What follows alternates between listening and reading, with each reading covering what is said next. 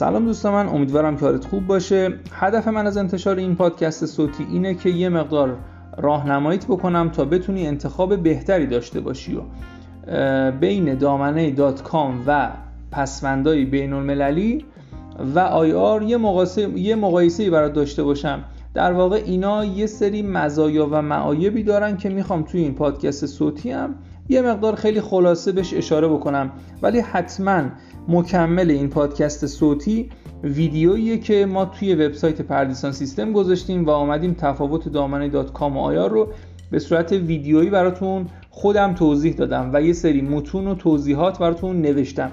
پس حتما وارد وبسایت پردیسان سیستم شو.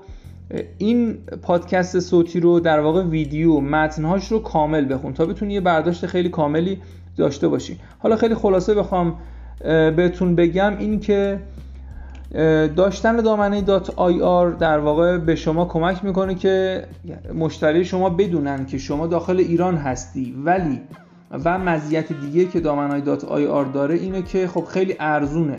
تا چند وقت پیش 6000 تومن بود الان هم فکر کنم 25000 تومن شده. ولی خب دامنه بین المللی مثلا dot com دیگه الان که آخرای سال 1400 هستیم از قیمت 300 هزار تومن به بالا حالا یه مقدار متغیر توی شرکت های مختلف به فروش می‌رسه. ایرادی که دامنه dot IR داره اینه که شما بعد از اینکه یه مقدار وبسایتتون پیشرفت کرد و حرفه‌ای تر شدین مطمئنا روی یه سری از کلمات و بسته به نیاز می‌خواین که توی گوگل در واقع تبلیغ بزنید یا همون Google Ads رو ایرادی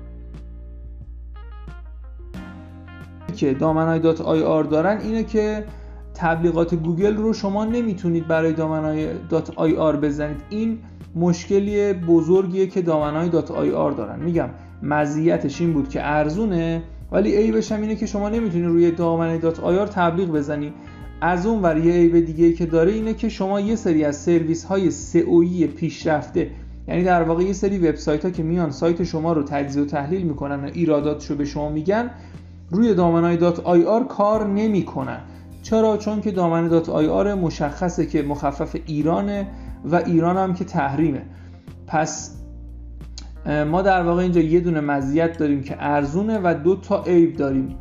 حالا اگه از اینا بگذریم یعنی از عیب تبلیغ زدنش بگذریم خب خوبه. یعنی عین دامنه های دیگه میشه روش سئو انجام داد و بیاد تو نتایج و رتبه بگیره و به شما بازدهی بده. ولی واسه کارهای حرفه‌ای دامنه IR یه مقدار شما رو در آینده محدود می‌کنه.